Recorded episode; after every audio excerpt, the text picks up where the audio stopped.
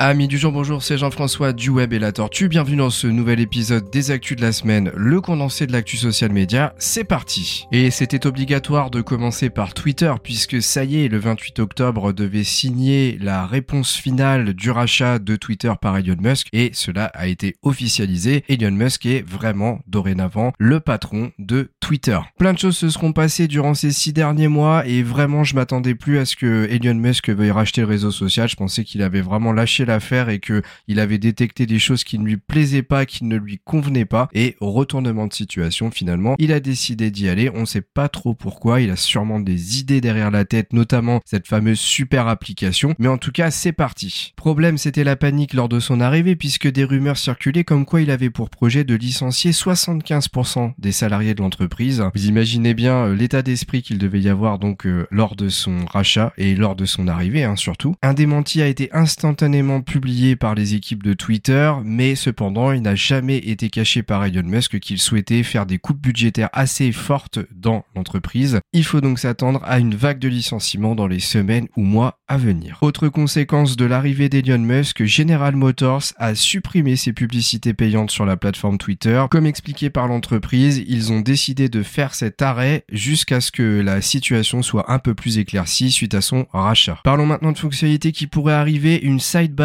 pourrait lister le nombre de salons Space qui vous sont suggérés dorénavant. Vous pourriez donc aller sélectionner directement des salons vocaux via cette sidebar, à voir si ça verra le jour pour de bon ou pas. Il y aura aussi peut-être la possibilité bientôt d'acheter des NFT directement via la plateforme, puisque NFT Tweet Tiles devrait être mis en place. C'est une fonctionnalité qui permettra de visualiser les NFT et potentiellement donc de les acheter. Allez, on passe à deux news sur YouTube, notamment l'arrivée du lancement de l'outil Mes préférés publicitaire qui d'ailleurs est plutôt lié à Google de manière générale. Cet outil est en train d'être déployé sur la planète, donc vous l'avez peut-être pas encore, mais il va vous permettre simplement, comme son nom l'indique, de régler vos préférences de publicité et peut-être même carrément de désactiver des publicités que vous estimez trop sensibles. Si la fonctionnalité est déployée sur le compte, à chaque fois que vous apercevrez une publicité, vous devriez pouvoir gérer ces réglages directement via une petite icône qui apparaîtra dans le coin de la publicité. Vous devriez cliquer dessus ou appuyer dessus si c'est sur votre smartphone et vous pourrez ainsi euh, gérer les réglages de cette publicité. Autre news YouTube, la possibilité pour les médecins ou tout ce qui est lié à la santé de demander une certification de leur chaîne. L'objectif de la plateforme est de lutter contre la désinformation. Si donc vous êtes une chaîne YouTube liée à la santé et que vous avez des diplômes et des moyens de justifier du fait que vous êtes bien un professionnel de santé, eh bien vous allez pouvoir demander cette certification en envoyant des documents numérisés et ainsi vous pourrez obtenir le petit badge de certification. Ah oui, alors désolé, j'ai complètement loupé une news assez importante quand même sur YouTube, donc euh, je la mets maintenant dans ce podcast. La refonte graphique de la plateforme qui est en train d'être déployée petit à petit, vous l'avez peut-être déjà sur votre PC, vous l'avez peut-être déjà remarqué, mais la euh, plateforme YouTube a subi un relooking visuel. Alors pour ce qui est des changements à prévoir, les liens, les URL YouTube présentes en description se transforment en boutons, les actions fréquentes, c'est-à-dire que les actions telles que j'aime, partager ou télécharger sont redesignés et formatés pour éviter les distractions. Il y a des nouveaux boutons d'abonnement qui permettent de s'abonner à une chaîne et qui donc changent de forme quand vous passez votre souris dessus. On obtient un contraste un petit peu plus élevé pour être mis davantage en valeur et inciter les internautes à souscrire plus facilement à un abonnement. Et les miniatures, hein, les vignettes des vidéos bénéficient désormais de bords plus arrondis pour un rendu plus moderne. Par la même occasion, la plateforme a ajouté deux fonctionnalités supplémentaires. Le zoom par pincement hein, sur votre smartphone, vous allez prendre vos deux doigts, vous allez les pincer et donc ça va créer un effet de zoom sur la vidéo sur une scène précise. Et une recherche donc plus précise ça, va vous permettre d'aller plus facilement dans des moments précis d'une vidéo grâce à l'affichage de la vignette qui illustre les différents passages. En fait grâce à cette vignette euh, qui s'affiche un petit peu en avance eh bien vous allez pouvoir sélectionner euh, une sorte d'aperçu euh, de la vidéo, un petit peu comme vous l'auriez sur Netflix. Hein. Si vous allez sur Netflix, vous allez comprendre. quand vous avancez, vous avez des, des, petites vignettes qui apparaissent et qui détaillent de manière plus précise le moment où vous vous retrouvez dans la vidéo. Et ainsi, vous allez pouvoir accéder à des parties bien, bien spécifiques que vous voulez revoir euh, plus facilement. Toute petite news sur euh, TikTok euh, par rapport à une étude menée par Pew Research Center publiée le 21 octobre qui explique que le pourcentage des personnes qui s'informent aux États-Unis sur TikTok a triplé depuis 2020. TikTok qui progresse donc plus rapidement que les autres réseaux sociaux sur ce niveau et donc dans les détails de l'étude on, voit que 10% des adultes pardon des États-Unis habitant aux États-Unis eh bien consultent les informations en premier sur ce réseau social. C'est assez hallucinant. La plus grosse évolution vient des 18-29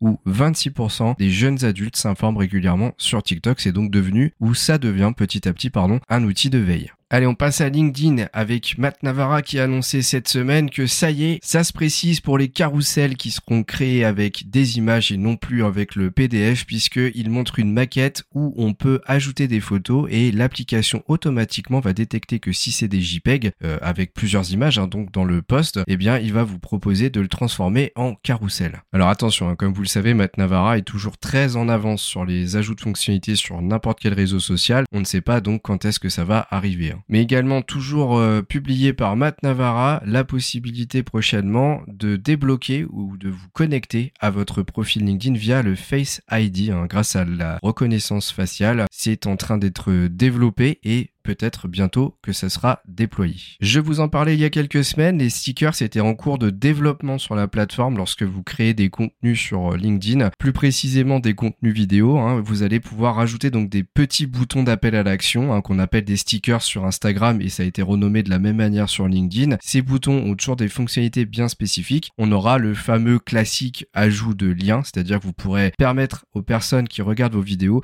d'appuyer sur un sticker lien pour arriver où vous, leur, vous avez envie de les, de les amener hein, sur votre site internet par exemple. Mais aussi le stickers pour citer, mentionner quelqu'un, un autre profil LinkedIn ou carrément faire un lien vers une euh, application spéciale. Allez, on termine ce podcast par euh, quelques études que je voulais vous partager. Une étude vient de sortir via Top Apps euh, pour l'année 2022, plus particulièrement le dernier trimestre, où on voit le top 10 des applications les plus téléchargées en France. Le numéro 1, c'est WhatsApp, deuxième TikTok, troisième Doctolib, quatrième Waze, cinquième Google Maps, sixième Instagram, Telegram en septième place, Lidl Plus en huitième, Snapchat euh, en neuvième, et enfin Biril qui monte, qui rentre donc dans le top 10 euh, pile poil à la dixième place. Ensuite, je vous mettrai en lien de ce podcast une étude menée par Talk Walker qui vous donne un petit peu les tendances des réseaux sociaux euh, qui vont arriver pour l'année 2023. Je vais pas tout vous décrire, mais c'est plutôt intéressant. On peut y voir un petit peu l'évolution liée aux cookies, l'évolution liée à la désinformation. Vous allez voir qu'il y a pas mal d'études, c'est plutôt sympa et c'est assez facile à lire. Une autre étude que je vous mettrai en lien menée par Digimind où il explique notamment, hein, en particulier, que 87% des enfants de 11-12 ans utilisent régulièrement au moins un réseau social, une augmentation de 10% en deux ans. Ensuite que le taux d'équipement en smartphone passe de 83% à 89% entre 11 et 12 ans, plus 2% par rapport à 2021. Je vous laisserai lire la suite dans le lien.